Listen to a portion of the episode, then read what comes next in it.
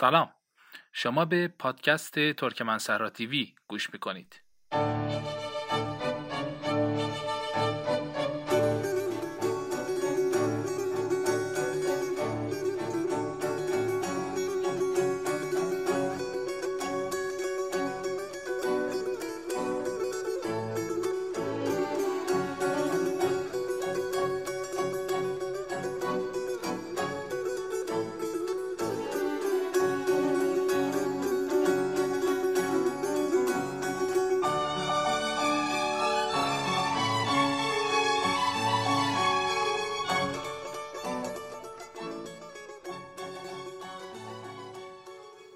همراهان عزیز سلام با اپیزود دیگری از پادکست ترکمن سهرا تیوی در خدمتتون هستیم امیدوارم تا اینجا از اپیزودهای قبلی استفاده برده باشین و همچنان ما رو با کامنت ها و نظرات خودتون در صفحات اجتماعی و ایمیل های پرمحبتتون حمایت کنید. فرارسیدن اردیبهشت ماه همزمان میشه با برگزاری مراسم های مختلف بزرگداشت شاعر پرآوازه ترکمن مختوم قلی فراقی امسال هم به مشابه سالهای قبل در سرتاسر سر ترکمن صحرا و استان گلستان در حدود 15 جلسه گرامی داشته این شاعر ارزنده ترکمن برگزار میشه که می‌تونید لیست مراسم ها رو در کانال تلگرام مشاهده کنید. ما در این اپیزود و در چند اپیزود بعدی به مختوم قلی و شخصیت ادبی و تاریخی اون خواهیم پرداخت. در این راستا با چند تن از محققین مختوم قلی شناس ترکمن صحرا گفتگو کردیم و سعی کردیم با موش کافی در زندگی مختوم قلی سیر تحولات تاریخی، عرفانی و ادبی اون را بررسی کرده باشیم. از شما دعوت می کنم در این اپیزود و در اپیزودهای آینده همراه ما باشید.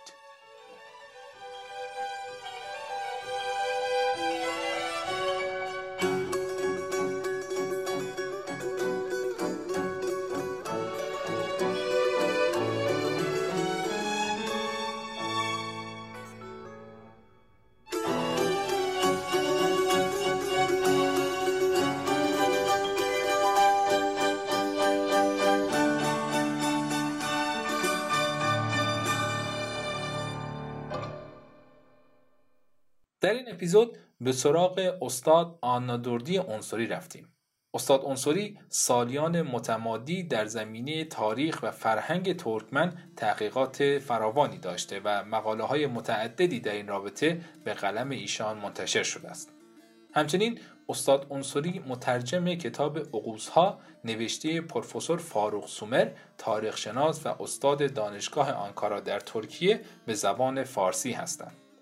در گفتگویی که با استاد انصاری داشتیم در سه بخش مجزا زندگی مختوم قلی را به لحاظ تاریخی بررسی کردیم.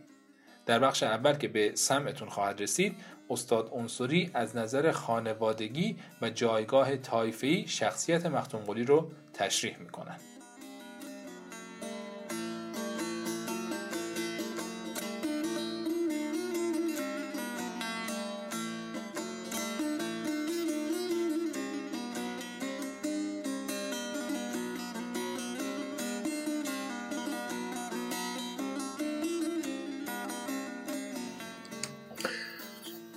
خب ما صحبت مختوم گلی رو ابتدا از وضعیت خانوادگی ایشون شروع می‌کنیم. باید بدونیم که مختوم گلی در کجا از نظر جغرافیایی کجا متولد شده کجا زندگی کرده و وضعیت خانوادگی وضعیت طایفه ایشون چی بوده.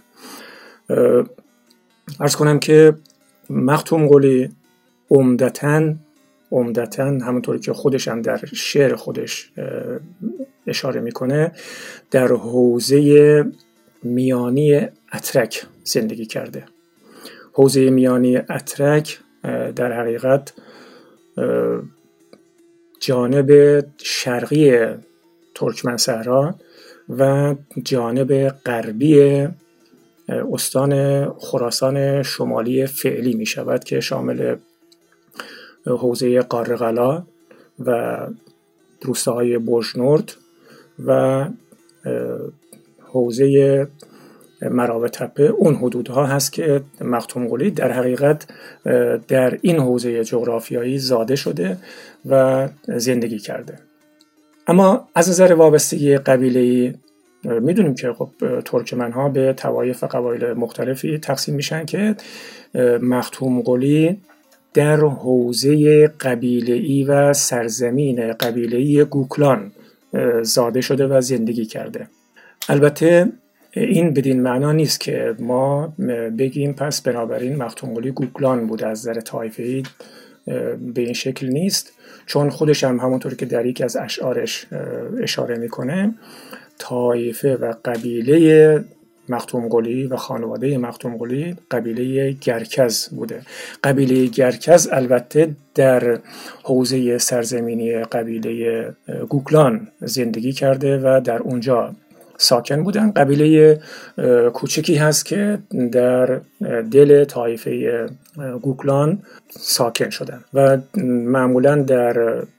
تشکیلات قبیله ترکمن ها گرکز رو جزو سیستم قبیله گوکلان منظور می‌کنن در کتاب هایی که در این باره نوشته شده. اما اساسا خود قبیله گرکز تاریخ جدایی داره تاریخ قبیله و قومی. مختوم قلی این ویژگی ها رو داره چه از نظر سرزمین محل سکونت و محل زندگی و وابستگی طایفه‌ای و قبیله‌ای و از نظر خانوادگی می‌دونیم که مختوم قلی در یک خانواده دانشمند خانواده ای که با دانش و علم سر و کار داشته متولد شده زاده شده و پرورش یافته. می‌دونیم که پدر مختوم قلی دولت محمد آزادی هست. دولت محمد آزادی به قول اکادمیسیان سامویلوویچ در تمام ادبیات کلاسیک ترکمن ها شخصیتی هست که در بالاترین تراز تراز علمی و دانشی و ادبی قرار دارد. مختوم قلی در حقیقت پرورش یافته همچین شخص عالمی هست. خب دولت محمد آزادی چرا در این جایگاه بلند ادبی و علمی در ادبیات کلاسیک ترکمن قرار داره؟ به این خاطر هست که ما از ایشان چند اثر ادبی داریم و به ما رسیده. شاخصترین اثر ادبی ایشون یعنی دولت محمد آزادی کتابی هست تحت عنوان وعظ آزاد. کتاب وعظ آزاد در حقیقت از نظر اسلوب و شیوه شکلی شیوه شکلی در شبیه به کتاب گلستان سعدی نوشته شده و جزو گروه کتاب هایی هست که در ادبیات فارسی هم به پندنامه معروف هستند. بنابراین ما می‌دونیم که مختوم قلی در حقیقت تربیت یافته دولت محمد آزادی و افکار و اندیشه های دولت محمد آزادی هستش.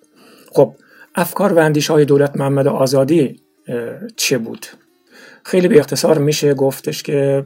دولت محمد آزادی افکار و اندیشه هاش رو در همین کتاب وضع آزاد خودش به تفصیل تشریح کرده و توضیح داده در باب پادشاهان در باب عالمان و درویشان در باب خیرات در باب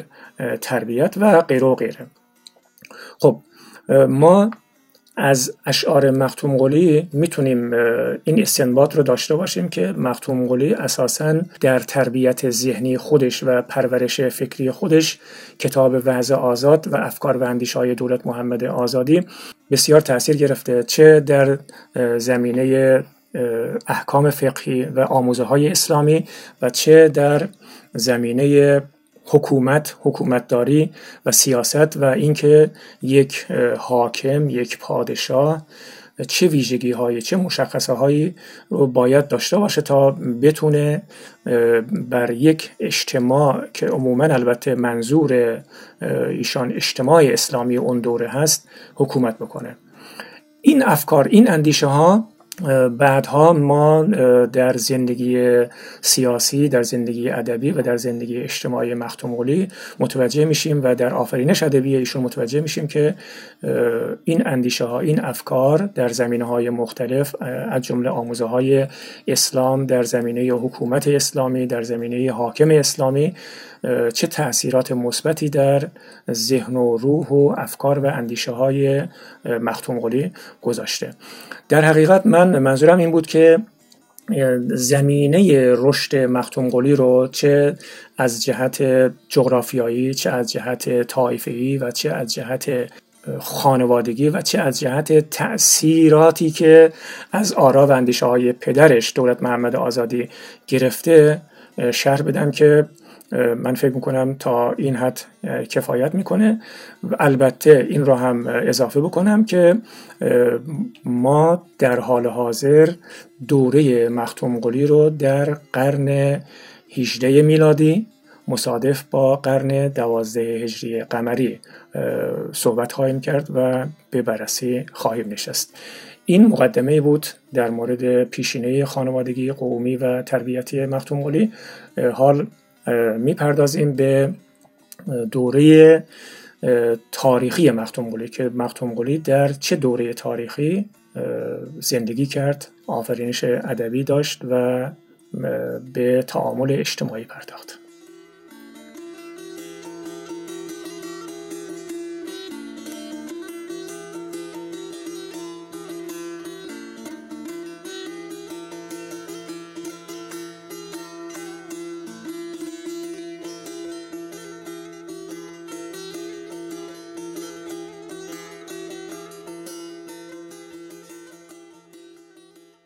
دوران زندگی مختوم قلی همزمان میشه با بسیاری از رویدادها و حوادث مهم تاریخی که آینده تاریخی ایران و منطقه ترکمن صحرا رو تحت تاثیر قرار دادن.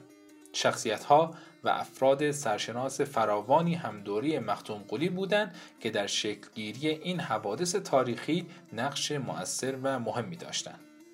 در بخش دوم استاد درباره وضعیت سیاسی و اجتماعی دوران زندگی مختوم قلی صحبت خواهند کرد.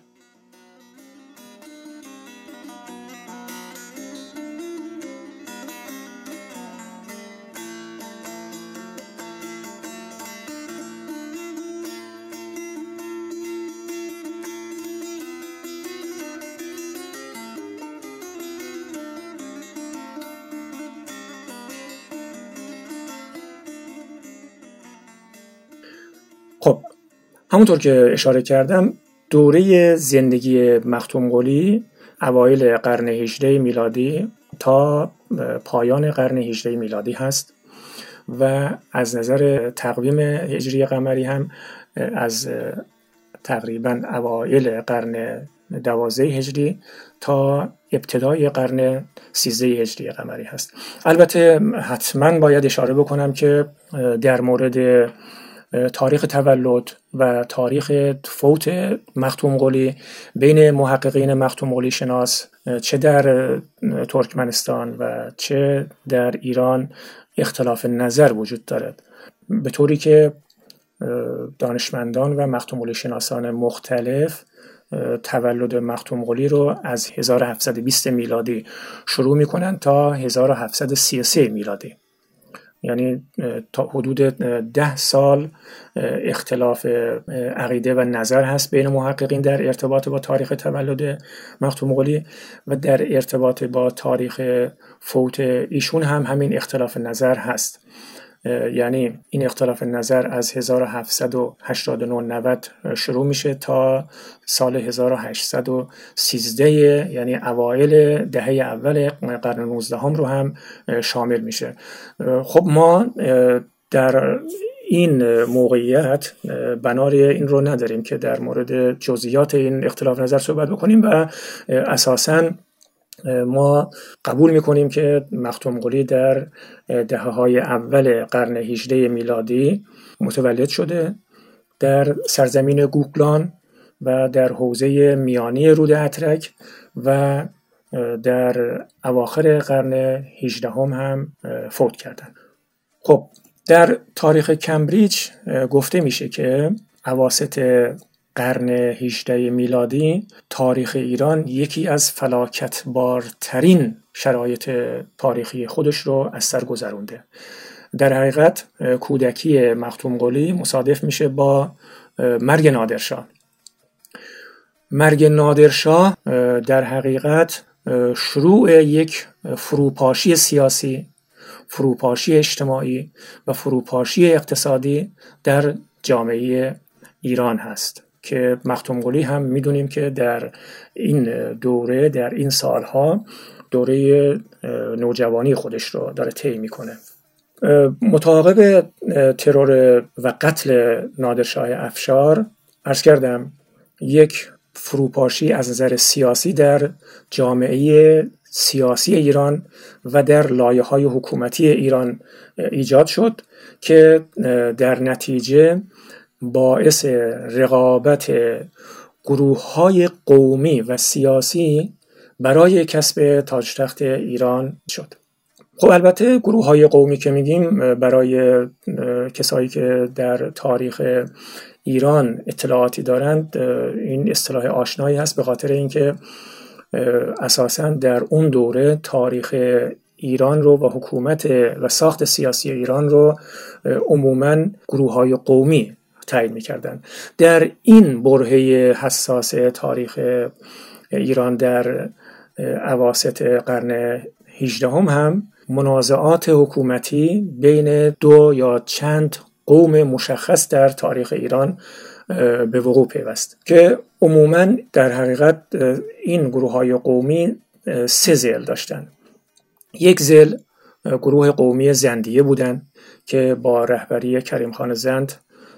تلاش داشتند که خلع قدرت ناشی از فروپاشی سلسله افشاریه رو به وسیله خودشون و به وسیله اعمال حاکمیت خودشون و تصرف تاج تخت ایران پر بکنن. زل دوم گروه قومی قاجار بودن. گروه قومی قاجار از دوره صفویه یعنی اواخر دوره صفویه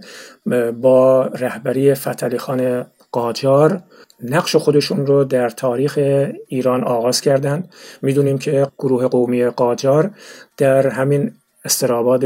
یا ترکمن صحرا یا استان گلستان فعلی خودمون ساکن بودن و به دو طایفه اشاخواش و خارواش تقسیم می شدن که رهبری تحرکات قوم قاجار در این دوره زمانی در دست نمایندگان گروه آشاخواش بود که فتلی خان قاجار در حقیقت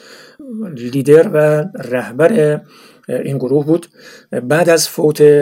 فتلی خان قاجار پسرش محمد حسن خان قاجار به جانشینی ایشون و رهبری گروه قومی قاجار در ارتباط با کسب قدرت سیاسی و منازعات حکومتی با گروه قومی زندیه. رو به عهده گرفت. خب قاجاریه گفتیم ساکن ترکمن صحرای فعلی بودن و خب طبیعتا قاعدتا به حکم همسایگی با ترکمنهای یموت علل خصوص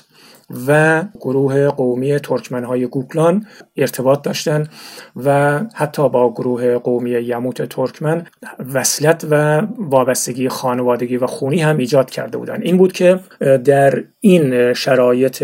رقابت شدید نظامی و سیاسی با گروه قومی زندیه گروه قومی قاجار با ترکمنهای یموت و های گوکلان وارد یک اتحاد سیاسی نظامی شدند و در تمام تحرکات نظامیشون از نیروی مسلح ها استفاده می‌کردند. کما اینکه خب مشهوره که آرمینیوس وانبری در کتاب خودش دقیقا اشاره می‌کنه که قاجاریه بودند و محمد آقا محمد خان قاجار مؤسس سلسله قاجاریه بود که تونست به ضرب شمشیر ترکمن ها تاج تخت ایران رو تصرف بکنه. خب مختوم قلی در چنین شرایط سیاسی و منازعات قومی و درگیری های سیاسی بر محور تصاحب حکومت ایران وارد صحنه میشه و دقیقا هم بخشی از آفرینش شعری خودش رو وقف پیشبرد اهداف سیاسی و حکومتی ترکمن ها در ارتباط با این منازعه قدرتی که بین دو قوم اصلی زندی و قاجاریه اتفاق می افتاد صرف می‌کنه. البته اشاره هم داشته باشم به زل سوم این منازعه قومی بر محور تصاحب تاج تخت ایران در اون دوره که نقش داشتند و حتی در اشعار مختوم قلی هم ما باستابش رو می‌بینیم. این زل سوم هم افغان ها بودند. می‌دونیم که افغان ها بودند که دولت صفویه رو ساقط کردند و تا مدت ها بر ایران حکومت کردند و نادرشاه بود که افغان ها رو شکست داد و از ایران بیرون کرد و حکومت نادر، نادری و حکومت افشاری رو تأسیس کرد. اما شکست افغان ها به این معنا نیست که افغان های زیادی که در ایران حضور داشتند چه در کسوت گروه های قومی چه در کسبت گروه های نظامی کلا از ایران رانده شده باشند. خیر. همون سردارانی که در دوره حکومت اشرف افغان در ایران بودند و بعدها به خدمت نادرشاه افشار در اومدن مثل آزادخان افغان احمدخان دورانی و کمالخان افغان اینها در ایران موندگار شدن و در اون دوره فروپاشی و دوره منازعه قدرت که عرض کردم و دوره خلای قدرت هر کدوم برای خودشون یک منطقه حکومتی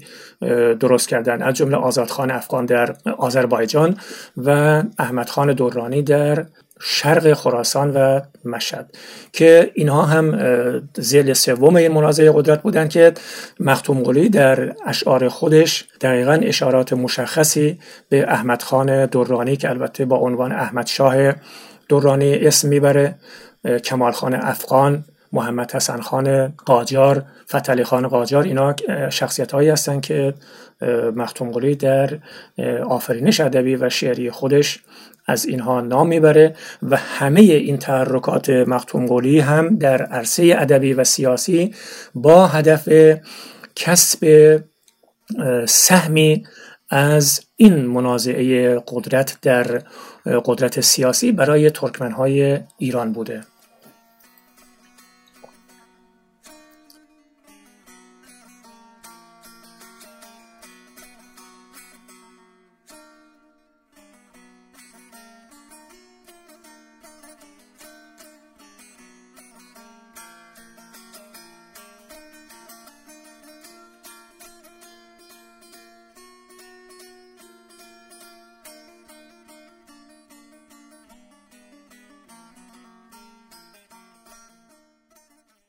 مختوم قلی به عنوان فردی تأثیرگذار در دوره زندگی خودش از اتفاقات و افراد مختلف هم دوره خودش هم تأثیر پذیرفته و آثار این تأثیرات رو میشه در شعر و ادبیات مختوم قلی هم مشاهده کرد. در بخش سوم به این موضوع پرداختیم که مختوم قلی از چه کسانی در شعرهایش اسم آورده و در واقع از کدام شخصیت تاریخی الهام گرفته.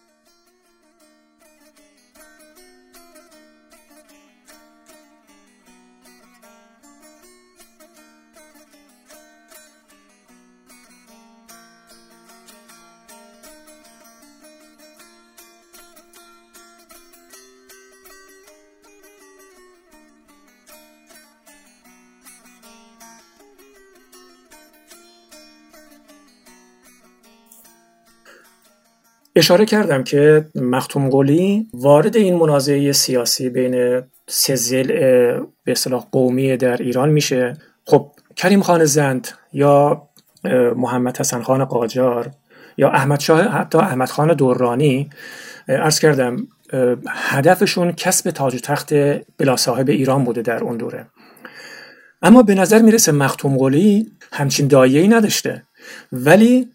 در حقیقت برای مختوم قلی اهداف منطقی و اهداف قومی خودش در ارتباط با سرنوشت سیاسی و تاریخی ترکمنها مهم بوده و از این مشارکت ترکمنها در این منازعه قومی و سیاسی این هدف رو دنبال می‌کرده که بتونه برای هم انسجام و یکپارچگی کل ترکمنها فعالیتی داشته باشه و مسمر ثمر باشه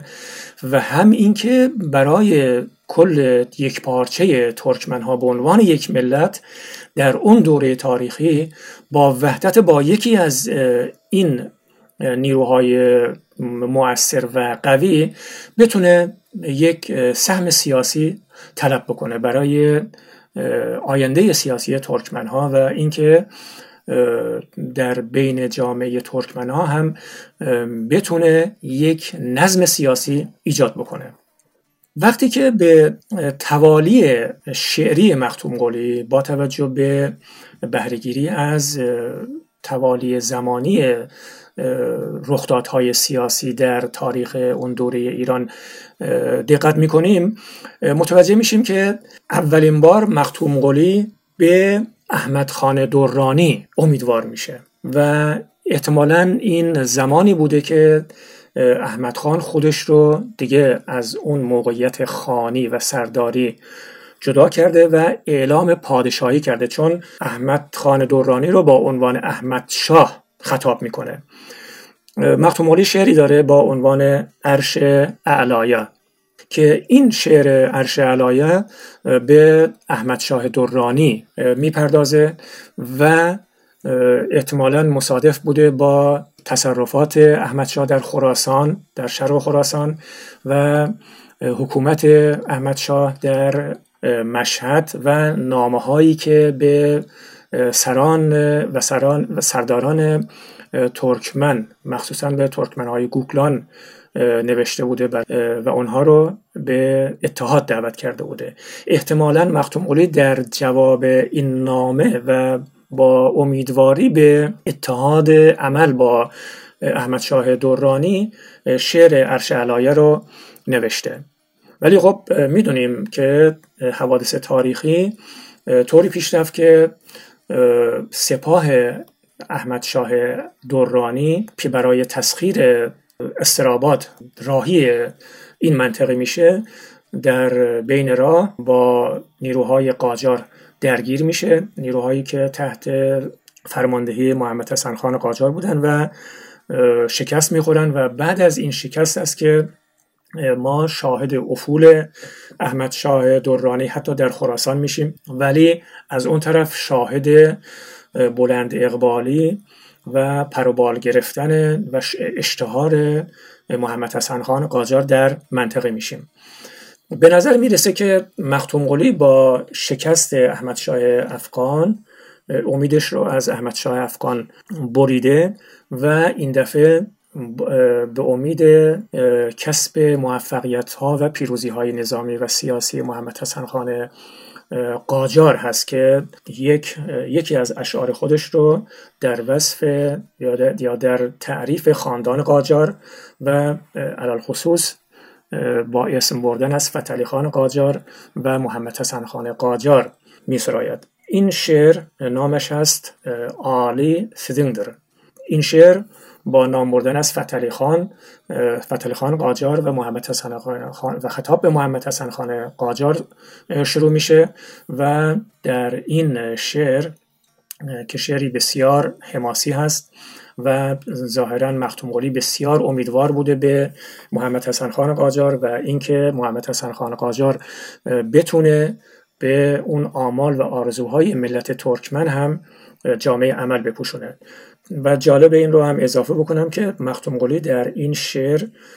به طور شگفتانگیزی پیش بینی می‌کنه که آینده سیاسی و حکومتی ایران در دست خاندان قاجار خواهد بود. خب البته ما می‌دونیم که خاندان قاجار حداقل در دوره رهبری محمد حسن خان قاجار نتونستن موفقیتی کسب بکنن و بعد از فعل انفعالات سیاسی و نظامی بسیار و درگیری هایی که با کریم خان زند داشتن نهایتا با از کریم خان زند شکست می‌خورن و محمد حسن خان قاجار هم مثل پدرش مجبور میشه به دل صحرای ترکمن و به میان قوم خیشان ترکمنش پناه ببره و مدتها در اونجا به اتفاق دوتا پسرش زندگی بکنه و برادرانش البته اصخایی می‌کنم و بعدها هست که پیشبینی مختومولی به حقیقت میپیونده و با رهبری محمد حسن خان قاجار قاجارها حکومت ایران رو به دست میارن. ولی در نهایت امید مختوم که به محمد حسن خان قاجار و قوم قاجار بود هم اینجا متاسفانه به نتیجه نمی‌رسه و ما در اینجا در این شرایط زمانی که تقریبا سال 1173 هست قمری هجری قمری با تشکیل حکومت زندی مواجه هستیم و قتل عام افغان ها که به دستور کریم خان زند شروع شد. و بخشی از افغان هایی که در مازندران می با فرار از این قتل عام به میان ترکمن های گوگلان پناهنده میشن که رهبری این افغان ها رو کمال خان افغان به عهده داره. کمال خان افغان به نظر می‌رسه که آخرین امید مختوم قلی برای رهبری ترکمن ها و برای درگیری های نظامی ترکمن ها با حکومت زندیه و برای حداقل یک کسب امتیازات سیاسی و حکومتی در منطقه استراباد و ترکمن سرا از حکومت مرکزی بوده که متاسفانه البته خب چند شعر هم در مورد کمال خان افغان مختوم قلی نوشته سروده و در دیوان شعریشون موجود هست و اونجا هم از همون آلام آرزوها و آرمانهای قومی و ملی خودش صحبت می‌کنه. ولی خب ما بعد هم می‌بینیم که کمال خان افغان هم راه به جایی نمی‌بره و دیگه فعالیت های ایشون هم مسمر سمر واقع نمیشه.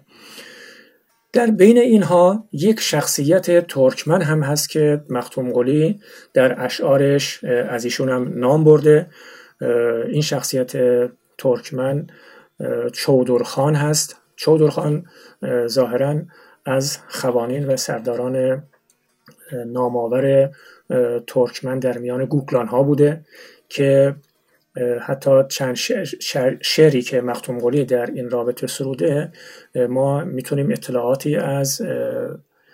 تحرکات ایشون داشته باشیم که ظاهرا در پی دعوت احمد شاه دورانی و نامه هایی که به ترکمن ها می نویسه یک نیروی نظامی از میان ترکمن ها برای کمک به افغان ها و احمد شاه دورانی ارسال میشه که فرماندهی این سپاه به عهده چودرخان بوده. به نظر می‌رسه اونطوری که حالا قطعا نمیشه گفت به نظر می‌رسه دو تن از برادران مختونقلی هم در معیت چودرخان و جزو ابواب جمعی این گروه نظامی این سپاه بودن که البته خب این مأموریت هم به شکست می انجامه و چودرخان و اونطوری که ما از اشعار مختوم قلی متوجه میشیم نهایتا چودرخان و برادران مختوم قلی هم در این سپاه و در نتیجه درگیری که ما فقط می‌تونیم حدس بزنیم که در منطقه یزد و کرمان اتفاق افتاده از بین رفتن و کشته شدن. در نهایت به نظر می‌رسه که در این دوره تاریخی آرمان های مختوم قلی، ایده های مختوم قلی، آرزوهای مختوم قلی با محوریت سرنوشت سیاسی ترکمن ها و مشارکت در سرنوشت سیاسی حکومتی ایران راه به جایی نمی‌بره و در نهایت با پیروزی نظامی و تشکیل حکومت زندی توسط کریم خان زند. این دوره پرآشوب و پرتلاطم مختوم قلی در حوزه سیاست در حوزه فعالیت های نظامی که دقیقا انعکاس اون رو در اشعار مختوم قلی می‌بینیم به پایان می‌رسه و به نظر می‌رسه که مختوم قلی با پشت سر گذاشتن این دوره پرآشوب وارد مرحله دیگه از زندگی ادبی خودش میشه که جا داره در قسمت های دیگه به این زمینه دوره زندگی و مرحله آفرینش ادبی ایشون پرداخته بشه.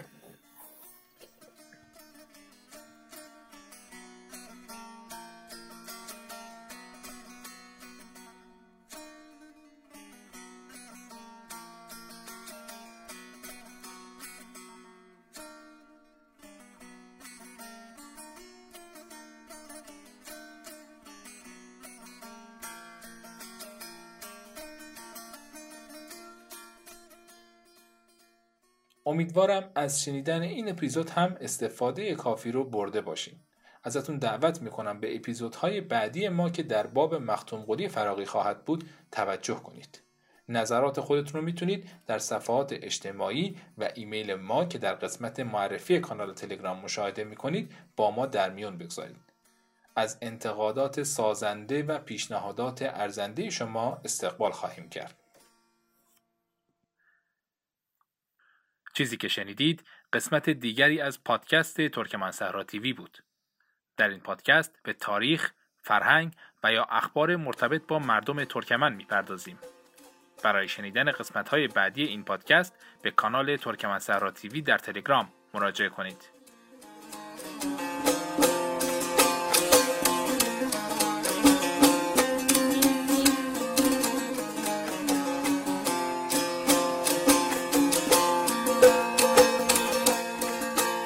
ಹೋಗು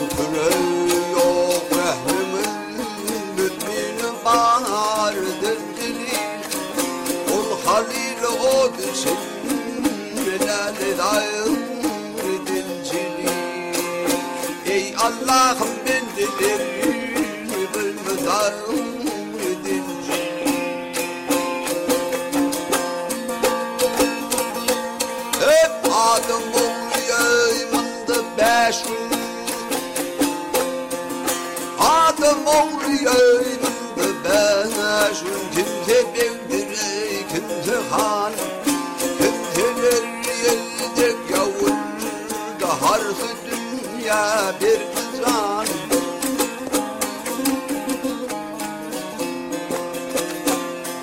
Kimse güldür aşırı arttırı Kimse tatmadı parçanan? Geceler şadın şirmin Dini canım yutulan Ey Allah'ım ben delir Kırmızağım